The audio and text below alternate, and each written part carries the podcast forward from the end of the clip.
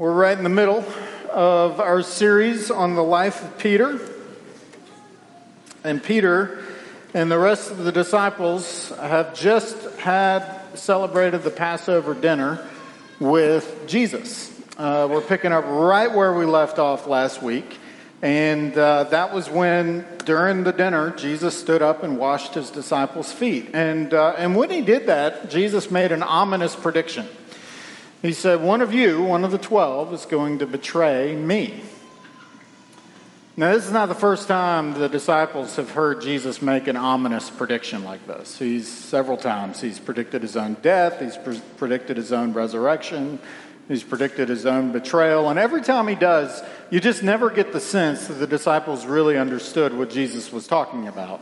In fact, you wonder if they really even believe uh, that this thing is true. But this is the night. I mean, this is the night where the pre eternal plans of God for the redemption of his people begin to unfold before them in staggering fashion. And along the way, we're given insights, deep insights, into the souls of the people that are with Jesus and even into the soul of Jesus himself. And so we're picking up right at the end of dinner, which they ended with a hymn that they sung together. Let's look together. This is Mark chapter 14. I'm going to read verses 26 through 50. Hear the word of the Lord. And when they had sung a hymn, they went out to the Mount of Olives. And Jesus said to them, You will all fall away, for it is written, I will strike the shepherd, and the sheep will be scattered. But after I am raised up, I will go before you to Galilee. And Peter said to him, Even though they all fall away, I will not. And Jesus said to him, Truly I tell you, this very night, before the rooster crows twice, you will deny me three times. But he said emphatically, If I must die with you, I will not deny you. And they all said the same. And they went to a place called Gethsemane. And he said to his disciples, Sit here while I pray. And he took with him Peter and James and John and began to be greatly distressed and troubled. And he said to them, My soul is very sorrowful, even to death. Remain here and watch. And going a little further, he fell on the ground and prayed that if it were possible, the hour might pass from him.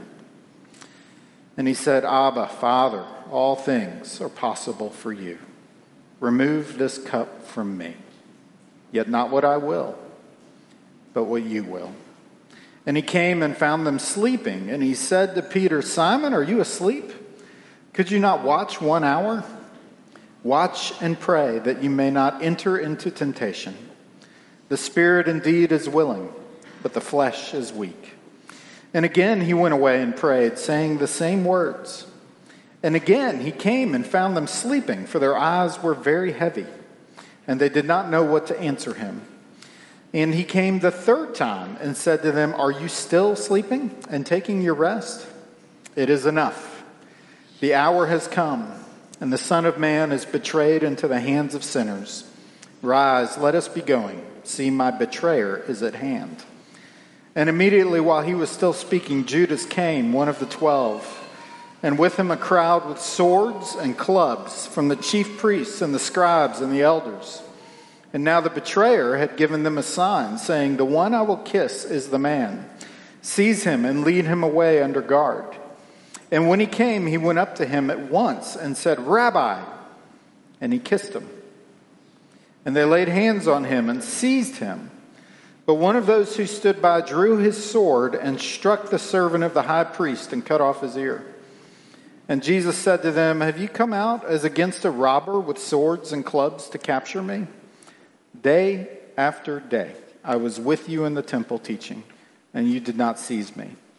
But let the scriptures be fulfilled. And they all left him and fled. This is the word of the Lord.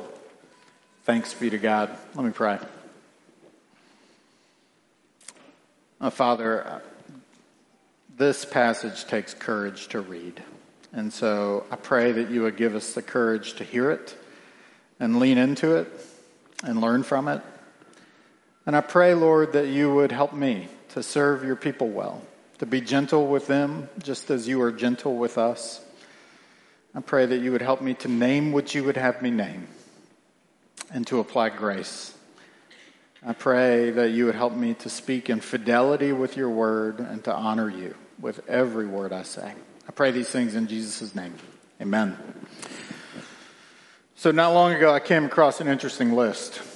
It was a list of 33 New Year's resolutions written down by Woody Guthrie. and if you're not familiar with that name, uh, Woody Guthrie was one of the famous folk uh, singer songwriters in the mid 1900s. Before there was Bob Dylan and Johnny Cash, there was Woody Guthrie. And when you look at this list, you get a really interesting insight into the man that he was, or at least the man that he aspired to be. He wrote these down in 1942 and he called them his New Year's rulings. And when you look at this list, you get a sense for that he was very concerned with his own uh, personal hygiene. He uh, vowed that he was going to wash teeth, if any, that he would take baths. We're all thankful for that. That he would wear clean clothes. All of those on his list. He also had a concern for his own work ethic. He said he wanted to write a song every day and to avoid wasting time and to work more and better. His very last resolution was that he would wake up and fight. And you also got a sense that there were people in his life that he loved. And he listed names of people that he wanted to love more and better. It was really sweet and, uh, and included a, a, a healthy dose of self effacing sense of humor. And however you feel about New Year's resolutions, whether you do them or not, they at least do that. They at least provide really interesting, penetrating insights into the people that we are or the people that we aspire to be. And they at least require a certain measure of courage because they always reveal to us how often and often how quickly the most earnest convictions are prone to fail. And when we look at this passage, that's what we're looking at. We're looking at men of vigilance and of earnest conviction. Men, and Peter in particular, men who had stood by Jesus already through very hard times at great personal cost to themselves, fall in completely predictable and even understandable ways. I don't think it's hard to be sympathetic with Peter in these passages because each of his failures are our failures too. But that's not all we see in this passage. We see that this raw honesty about Peter is also matched by raw honesty about who Jesus is.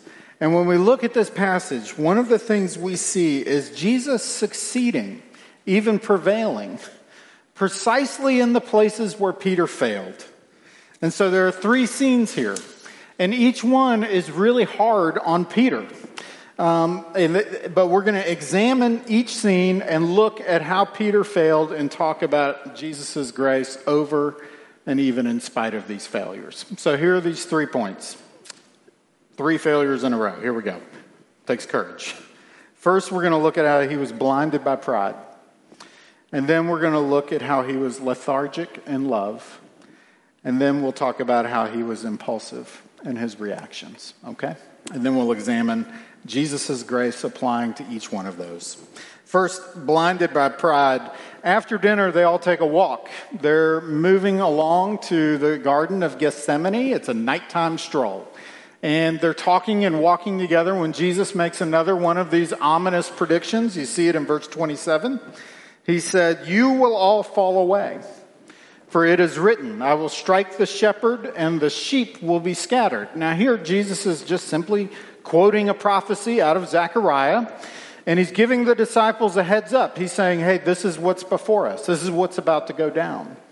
And as far as I can tell, Peter's not really being singled out in this passage, but he receives this as a stinging rebuke. There's more than a hint of pride in his words when he says, They might fall away, but I will not.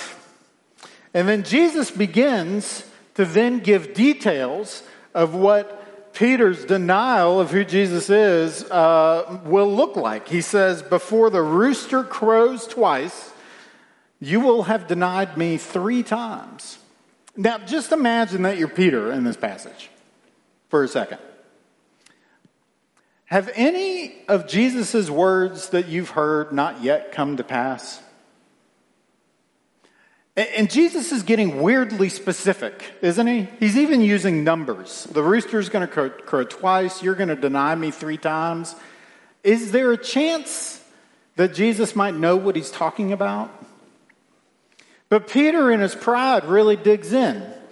He says, Even if it means my own death, I will not deny you. And I think the most difficult part of this whole scene is that Peter seems to have completely missed an important promise that, that Jesus included in, in uh, everything he said. He said, But after all of that, after all that happens, after the shepherd is struck and the sheep scattered, I will be raised up and I will go before you to Galilee. Now, that word go before, that's, that doesn't simply mean that I'm going to get to Galilee before you and then we're going to meet up there. What is intended to communicate is that Jesus will be in Galilee and there he will resume his rightful place as their shepherd to guide them and protect them and to lead them. And so, one of the things he's saying that he's saying, even though all that will happen, even though you will abandon me, Jesus is saying, I will never abandon you. And I think these are words that Peter needed to hear. There is a dark night of the soul before Peter. And I'm not sure he ever heard those words. And it turns out that Jesus knew Peter better than Peter did. That Peter will, in fact, deny Jesus three times. And for all kinds of reasons. Reasons that are really understandable. He was afraid. He was watching his best friend suffer. He was alone. And Peter needed to remember these words. And as the story goes, the next morning the rooster crows twice. And Jesus and Peter lock eyes from a distance. And Peter becomes completely undone. That in his pride, he was blinded from the comfort that Jesus was giving him in those moments. That even though Peter denied Jesus, Jesus was telling him that he would never deny Peter. He was blinded by pride. Next, we see that he was lethargic in love. When they arrived in Gethsemane, Jesus uh, makes two requests. The first is that he walks in and he says to his disciples to sit and pray. And then he goes a little further with his inner circle, Peter, James, and John, and he says, Sit and watch. And so he makes two requests to his disciples. Both times he's, he's, saying, he's asking something of them that requires a, a, a level of vigilant attentiveness or watchfulness on their part. Um, and all this is because in this passage, we see Jesus experiencing the deep sorrow that's before him. Now, Jesus always knew that these moments were coming. That in a lot of ways, this is why Jesus is here. He came to participate in this. He always knew it's coming, but now he's face to face with it. Uh, verse 33 says that he was greatly distressed and troubled. The description of Jesus is an acute intense experience of emotional distress. Kent Hughes calls this a stress of cosmic dimensions. So much so that he told his disciples, My soul is very sorrowful, even unto death. And Luke tells us that this is the moment that Jesus began sweating blood. Why? Why is Jesus experiencing so much pain? Because he is about to experience something you and I will never have to. Look at his prayer, verse 36. Abba, intimacy. Abba, Father, all things are possible for you. Remove this cup from me. Remove this cup from me. In the Hebrew scriptures, the cup is the metaphor for the wrath of God on all of human evil. It's used in some Psalms. You see it as a prominent place in both Ezekiel and in Isaiah. It's a description of the desolation of our evil ways. It's the wrath of God poured out in judgment on, on all the, those things that we deserve. It was a cup full of sin.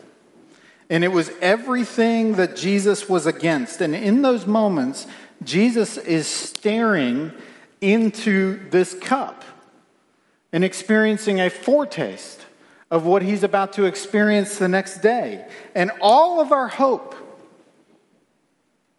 of our future joy, of our freedom, lies in his willingness to drink this cup. And so we hang on Jesus' every words when he says, Yet not what I will, but what you will. Jesus is announcing his willing submission to endure what we deserve and will never have to. The cosmic importance of this moment cannot be overstated. It's high drama, bringing Jesus to the very end of himself. And what is Peter doing? He's sleeping. Three times, Jesus gets up and goes to Peter and says, What are you doing? Are you sleeping? And we can understand why Peter is really tired, can we not? It's a long day, and it's been a long night already. And they went for a walk, and now they're in a garden in the cool of the night. And we know what it's like when sleep comes over us. Maybe we're up late working or we're driving through the night or something like that, but we know what it's like to fight sleep when it's coming at us in this way. But everything in this story tells us that Peter would know the acute distress that his friend was under in those moments. This is not physical weariness. This is for, for Peter a failure to love. And it's striking to me that in the very moments that Jesus is staring at the cost of love, the cup that he will drink, Peter is failing to love. And he's unable to love. So he's lethargic in love. The next thing we see is that he's, he, uh, he's impulsive in his reactions. Look at the threat that shows up on the scene in this moment, just like Jesus said would happen. Jesus is talking to Peter. Judas shows up with an armed guard. Verse 43 tells us that they came with swords and clubs and that they were dispatched by the chief priests and the scribes and the elders. Now, this likely would have been members of the temple guard showing up, and it would have been immediately evident that their intent was hostile. Perhaps they were looking for a fight. Maybe that's what they were looking for. Perhaps they showed up in force so, they, so that there wouldn't be one, but Peter gives them one anyway. He reacts uh, instinctively in this moment. Verse 47 One of those who stood by drew his sword and uh, struck the servant of the high priest, cutting off his ear. And the book of John tells us that the person who swung that sword was Peter. Now, why did Peter respond that way? Can you imagine all the pressure that Peter must have been under in those moments? I, mean, I certainly can. He'd just been reprimanded by Jesus for sleeping. Maybe he's overcompensating.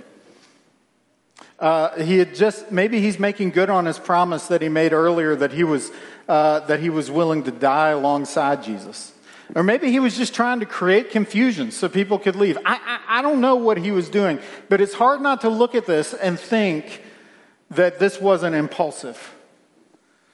It was like he had forgotten all that Jesus told him, not just about what was going to happen, but what had to happen.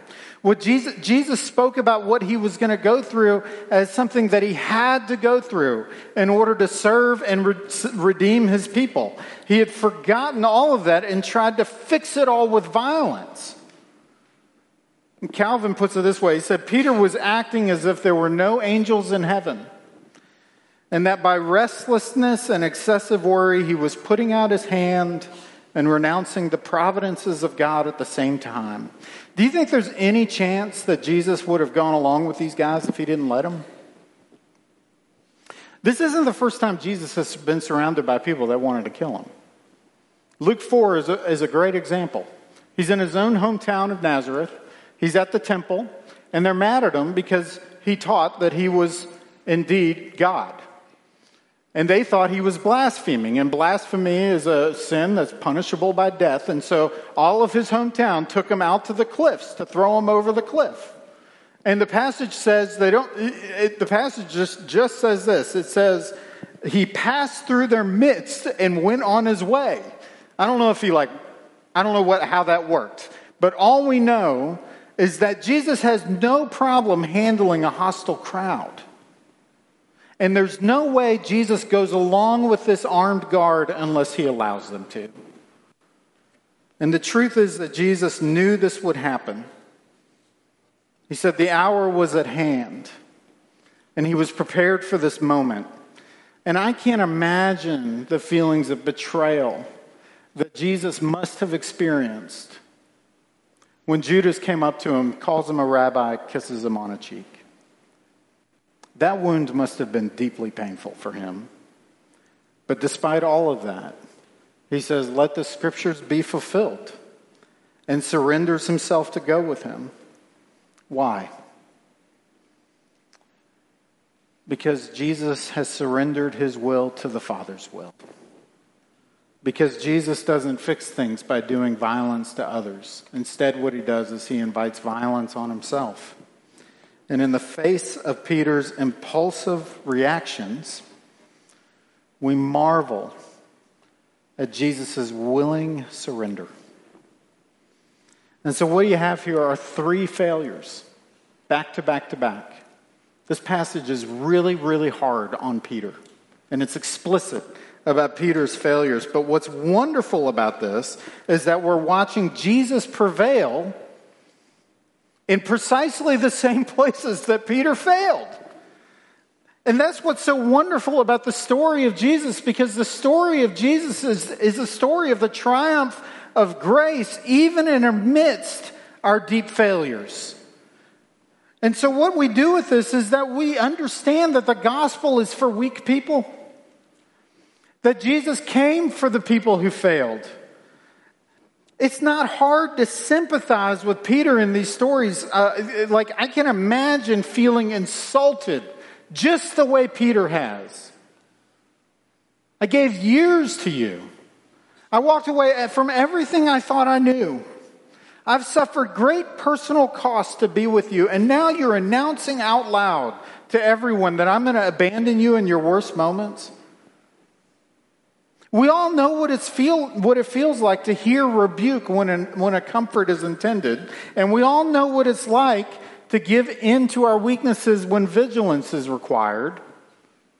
And there's not a person in this room that hasn't reacted impulsively when threatened. All of these things are just understandable and even predictable. We could, in fact, I think we could put any one of us in these scenes replacing Peter, and I don't know if the story would change. And I just think that might be the point. That even when we're not enough, what we see is that Jesus is. And in fact, he came for us. Jesus said that those who are well have no need of a physician, but those who are sick. And I came not to call the righteous, but sinners. That Jesus gave himself for weak people who are prone to fail. And Jesus never gave up on Peter. And I need you to hear this. He doesn't give up on you either. I don't know about you, but every time I confess my sins, the same ones keep popping up over and over and over again. And it's discouraging. I'm looking for victory, right?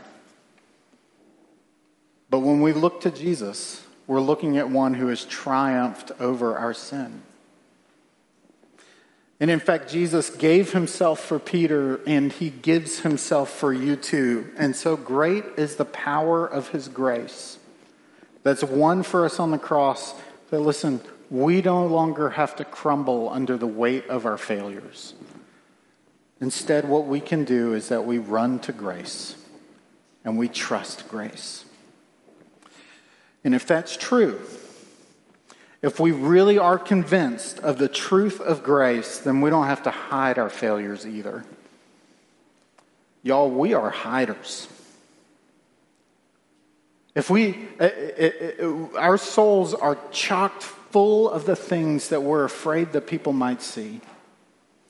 And if we looked into the window of, of our souls, we'd find hidden right behind all of our resolutions those things that we're ashamed of.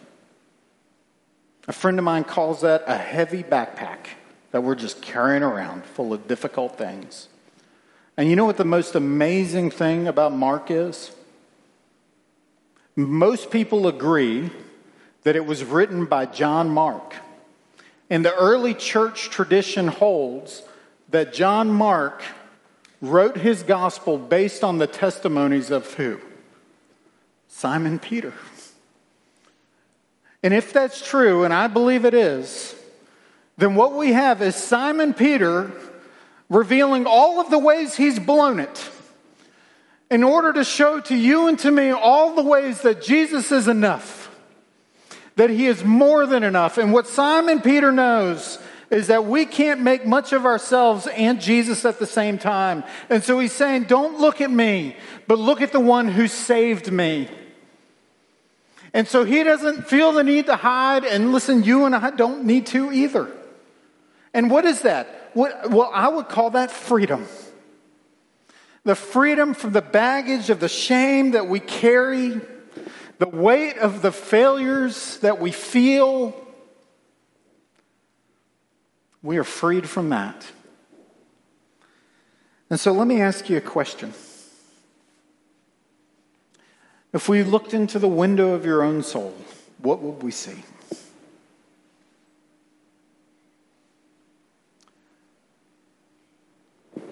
Let me pray.